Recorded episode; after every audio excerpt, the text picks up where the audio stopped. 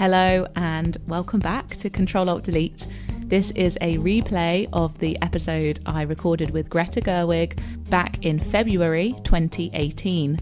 I met her in the Soho Hotel for an interview to talk about Ladybird as part of a press junket, and I really enjoyed meeting her. I loved having this conversation with her about Ladybird and about how much I loved her previous films as well.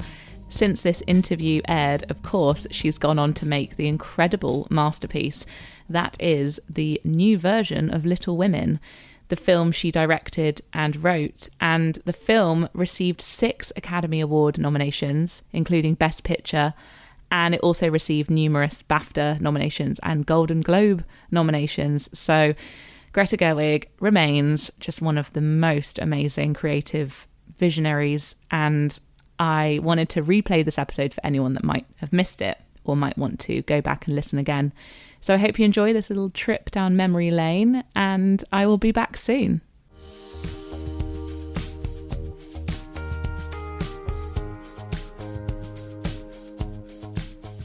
My favourite film is Frances Ha.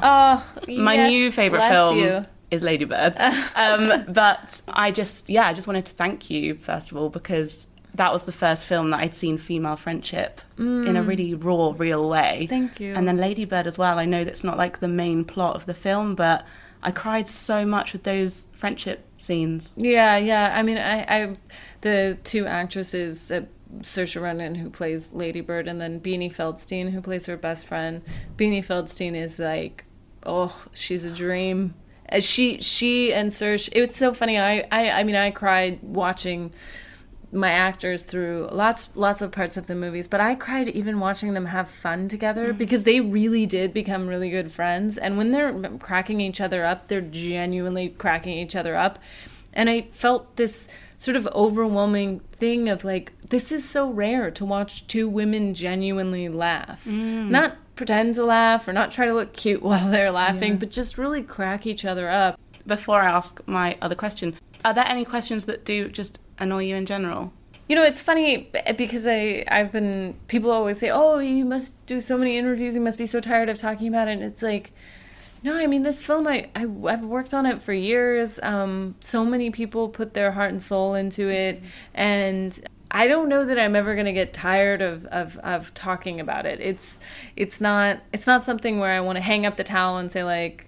I'm done. I, I, I really, it's talking to people, especially, you know, as it's expanded and different parts of the world. It's, it's amazing. It's amazing that it connects to people who, you know, have no idea what Sacramento is, have never been mm-hmm. there. Like that, that, that they can still find themselves in it. That's what I think cinema so does so extraordinarily. And I never have that feeling of like. I never, I never feel that. Also, I just wanted to see it again immediately when it was finished because Yes. there were the small moments. The, the line about how, you know, our cell phones are at surveillance, those moments were really fun for me because it's such a throwback. Yeah, such a throwback. Yeah, the it was funny. The the guy who plays um, Kyle uh, is it this actor Timothée Chalamet, who's so extraordinary. He's also in this film, Call Me by Your Name, which is getting a lot of love, and it's so good, and he's so good. Uh, but he, I remember when he was. I cast him and we were talking about the part, and he was sort of saying, Well, like, is Kyle a bit stupid? And I was like, No, Kyle's really smart. And he was like, Well, but he says all this stuff that's sort of ridiculous. And I was like, it might be a little ridiculous, but actually he he does kind of know what he's talking about. And he was like, "Well, I don't know what you mean." So then I gave him all these books that were things that I had read and really liked about like the emergence of the internet and the surveillance state and um, you know people's history of the United States and and these sort of these books that had meant a lot to me that refigured history and looked at our use of technology. And I gave them to him and he he flipped through them and then he he came back and he said whose notes are in the margins? Who underlined these books? And I was like oh they're my books. I did that. And he was like whoa you're really into this. Oh yeah I that that's true. And he said people will think people will watch this movie and think you're Ladybird but actually you're Kyle. You're actually a conspiracy theorist. I was like no I mean clearly there are surveillance devices. I love um, that. I but it but I do I think I'm always interested in moments when technology or or anything that's emerging isn't quite there yet. Um, I think it's a fascinating moment. And I think it gets laughs as well because he's like, it's 2003, isn't it? So he's like predicting, and we're all there in 2017, like, yeah. Mm-hmm. Yeah, that's gonna happen. But you're not on social media yourself, are you? No, I'm not. I'm not on any social media. It's probably because I'm Kyle. Me in a book. Like I'm the guy reading the book at the party. And that's so, that's the cool guy now, though. Well, it always Yeah. was, in, in Well, my eyes. I mean, to a certain kind of girl, that was the cool guy. Yeah. I mean, any guy who just like read a bunch of things and told you you were wrong was really exciting. Mm-hmm. I learned that there's a word for this now. Somebody told me negging. Have oh, you heard this? yeah, negging, yeah. Yeah, I know. I mean, this is why I if you if you're not on Twitter, you don't know the cool new lingo. But like all my favourite writers, you included, aren't on it. So I'm thinking maybe I should follow in your footsteps No, because I, I mean, I think it's an amazing tool, and I think it's it's something that's really like connected people and facilitated interesting conversations, and and I think it's it's a wonderful thing. I mean, I personally am not on it because I felt like every time.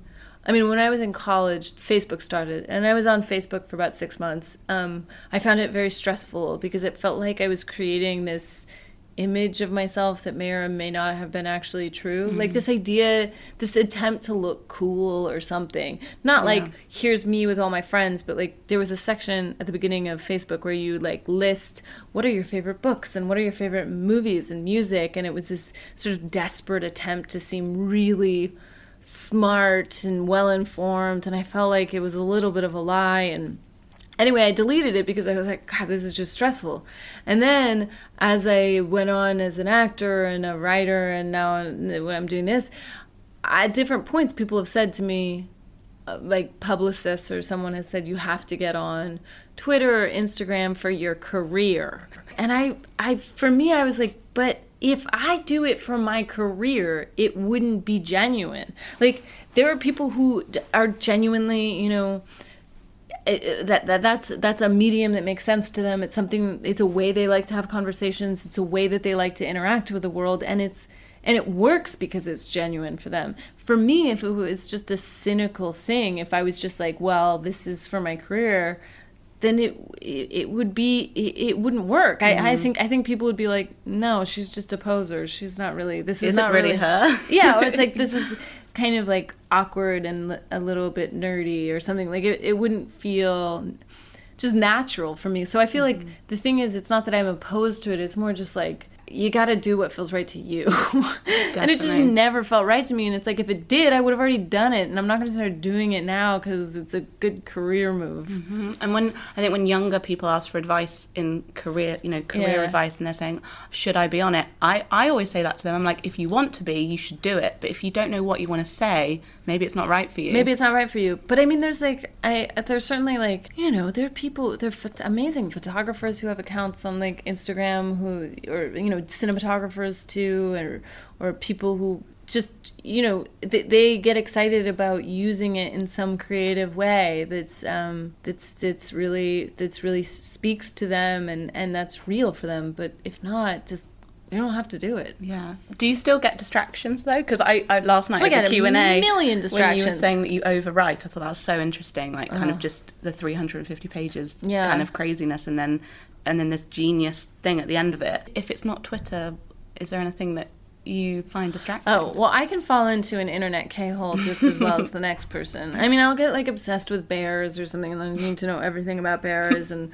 like what kind of bears. Like, do all bears hibernate or do only some bears hibernate? Like, how do bears get birth? Do bears have teats? I'm not sure. Like, I go into, I, I get kind of crazy about certain subjects. So like for me the internet even not being on these social media platforms I is just the most distracting place for me. Also a really interesting place, but very distracting.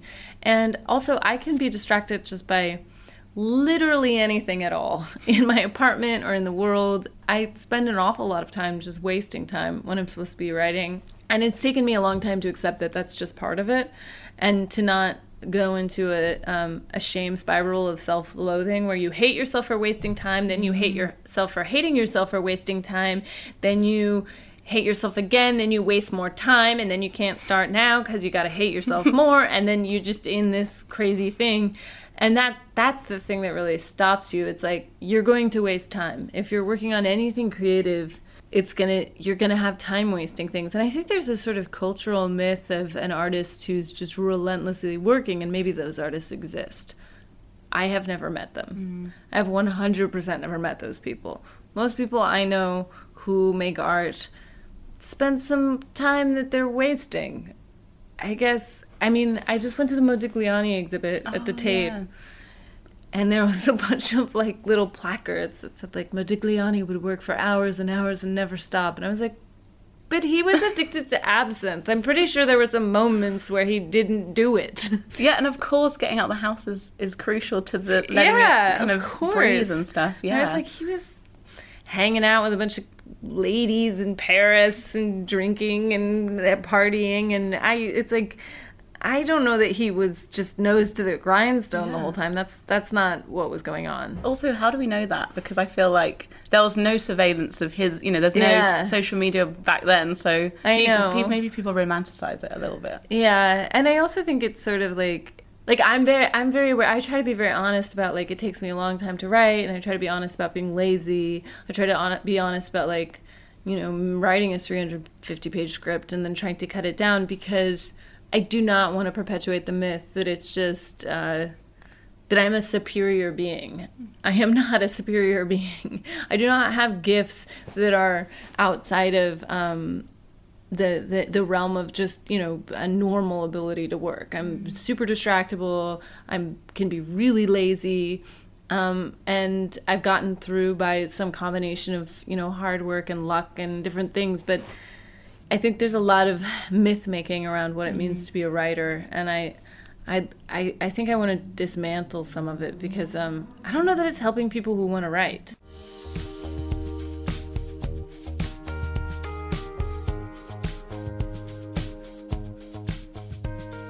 even like the idea of like people who talk about um I'll write for hours and hours and I'll look up and it's 8 hours later and I'm like yeah that's never that's never happened to me. I've never been like oh the whole day it's like people are like oh you know I'm always forgetting to eat. I was like I've never once forgotten to eat. That's not that that's not an issue I've ever had. Um so I don't know where these people are who write for 8 hours and don't notice or forget to eat but I'm not them and and I think most people aren't I, I'm saying all this, and while I'm saying it, I'm thinking, I'm sure there are exceptions to this, and I'm sure that there are people who do write for eight hours and don't notice. I'm just, I just don't do it. It's a really nice message to say. Can, you can do it, but whatever way you want to do it. Whatever way you want to do it, and it's also like, yeah, there are moments of transcendent inspiration where you're like, I don't know where that came from, and it was so wonderful, but a lot of it's just a slog.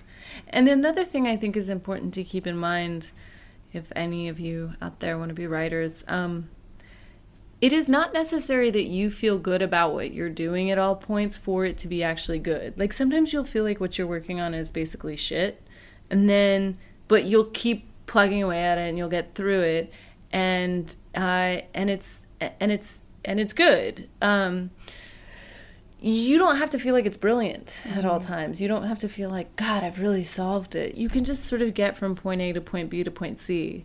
You can allow it to be boring and you mm-hmm. can allow it to be kind of just drudgery. And, and, and it doesn't mean eh, because you're not, you know, high on inspiration, it's, mm-hmm. it's, it doesn't mean it's not good. Yeah. Oh, I needed to hear that because I'm in the middle of a like a slump. so Oh, I'm like yeah. you're speaking directly to me right I now. have so. a I have a little note uh, note that I put up on my bulletin board um, with the intention that I would write at a desk. I never end up writing at a desk. I always end up laying on the bed. um, um, but on my bulletin board, um, um, it's a note that says you're allowed to be boring.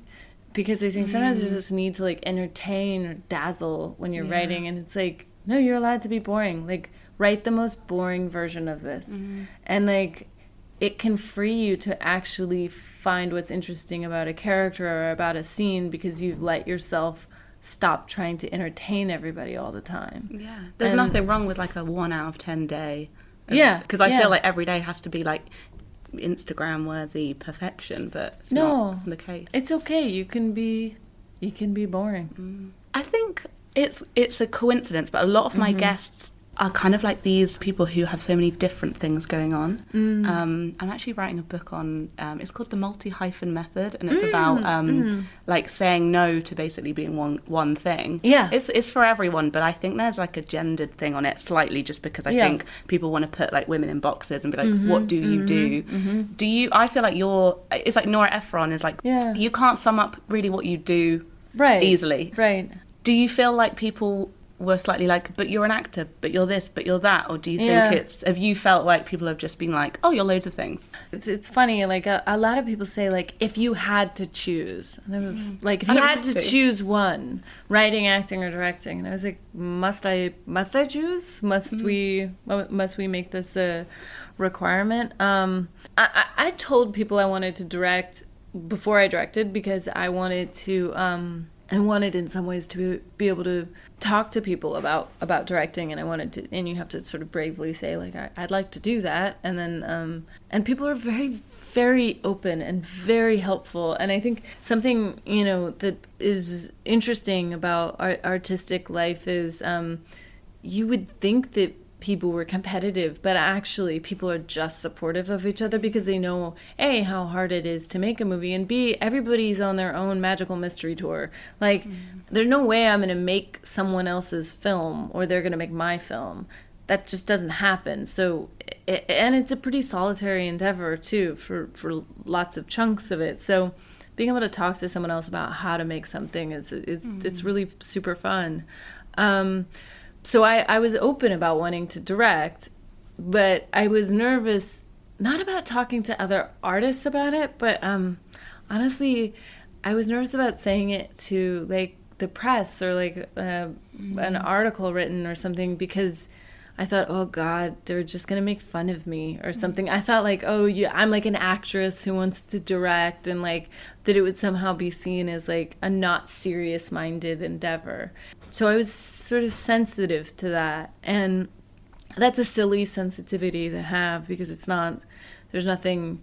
I mean, you either do it or you don't. You don't have to worry what people think about it. About it, but um, I felt like, yeah, there, you know, there was a bit of like uh, feeling like I wanted to be so prepared and so ready to do this because I so didn't want to give people a reason to think that I was unserious or something. You know, I, I still wanted to be like, I have a right to be here, and um, Yeah. you know, maybe it's over, overcompensating.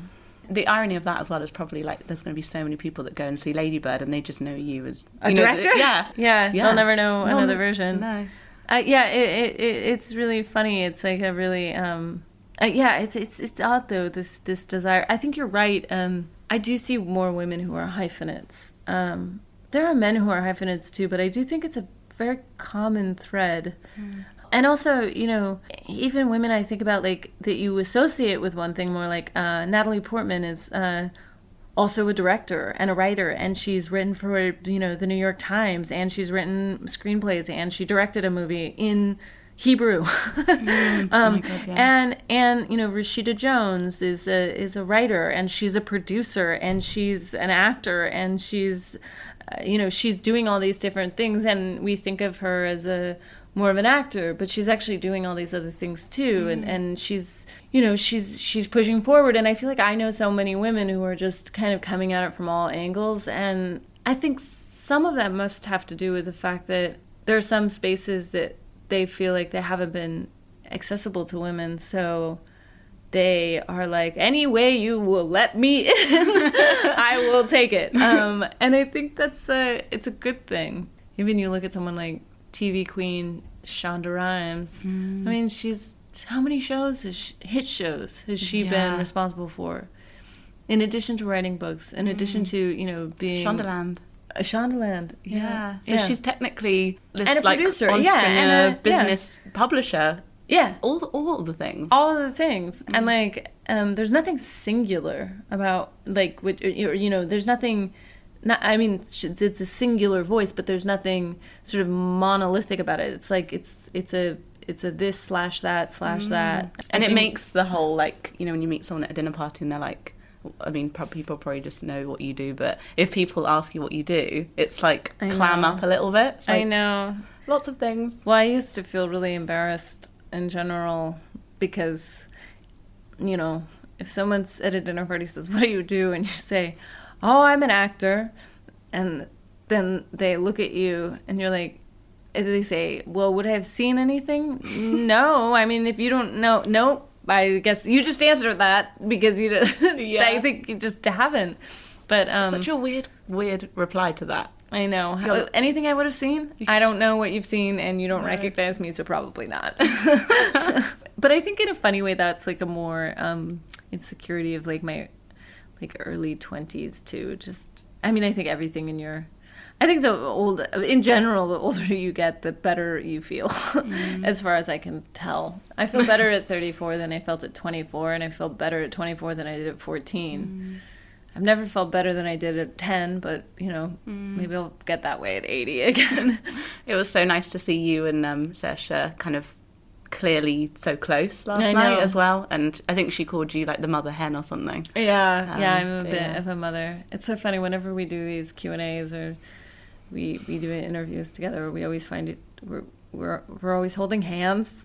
And then we look over at each other and we're like, we've been holding hands for the past 10 minutes. It's nice. But I just, I mean, I adore her. I just, she's, um, she's such a, she's such a gifted young woman. She's such a, she's such a light and she's such a artist and a storyteller. And I, I was so lucky that I got to work with her. And I, um, and, and, and she's not, she's not, she's got no attitude.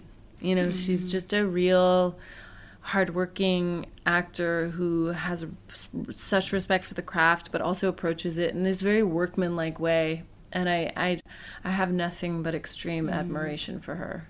Oh yeah, yeah. And um, I rewatched Atonement recently. I know I she had it from the just- very beginning. God, I know. amazing. Because that's like one of my favorite I- books, and Yeah, you're just how old is she in that? Maybe Like, um, thirteen or yeah, 12, 12? It's Yeah, just she's extraordinary. yeah. I, I actually, um, when I was going to Telluride where the film premiered, I was on the flight with Joe Wright, who directed Atonement, Atonement and he had um, Darkest Hour, the, his movie with um, Gary Oldman, and about Winston Churchill. But he, we, you know, we, he said, "Oh, I'm, I'm Joe," and we, I was like, I'm Greta, and I was like, I love you know your movies, and then we talked about Saoirse, and he was like, she was always like that Wow. from the time she was a little girl. It was he said it was just totally uncanny. She's always had that in her, and um, I just felt so lucky that she was in my film. Mhm. Yeah. Oh. I always ask this at the end of every episode. Mm. Um, What are you looking forward to next year? Looking forward to um, Ava DuVernay's Wrinkle in Time. Yes. Right. When is that out? is in I think like March, April, something like that. Amazing. I had I loved that book so much when I was a kid, and then I watched the trailer and I was like, "Yes, please sign me up! I can't wait. This is perfect. I love Mindy Kaling, I love Reese Witherspoon, and I love Oprah, and I love little girls who do physics. it's it made me really really happy to see that trailer. I'm psyched for that. Um, I'm really excited for um, taking a trip with my girlfriends um, in April. We go on these sort of lady trips. I don't know, um, lady vacations. Um, it, it involves a rented minivan every time and a house that's uh, Okay. that my friend Sarah cooks and. Um, uh, Anna sings karaoke, and Molly takes care of all of us, and Gabby is uh, delightful, and my friend Serena just had a baby, and she's gonna bring the baby, so it's like, it's our coven. I Oh, don't know. It's our amazing. it's our witch time, and then I'm excited to. Um, I'm I'm writing something that I'm gonna direct, but before I direct again, I'm going to be in a movie directed by Mia Hansen Love, uh, who's a French director who I really adore, and um, that will be shot on the island that Ingmar Bergman lived on uh, Wow. in July. So those Oh are the things. So those are the things I'm looking forward to: Ava DuVernay's Wrinkle in Time, Lady Trip, and movie on Bergman Island with Mia Hansen Love. Oh, amazing. Yeah. Um, thank you so much. Thank you. That's Nice like to one of my talk to you. episodes. Thank you. Oh,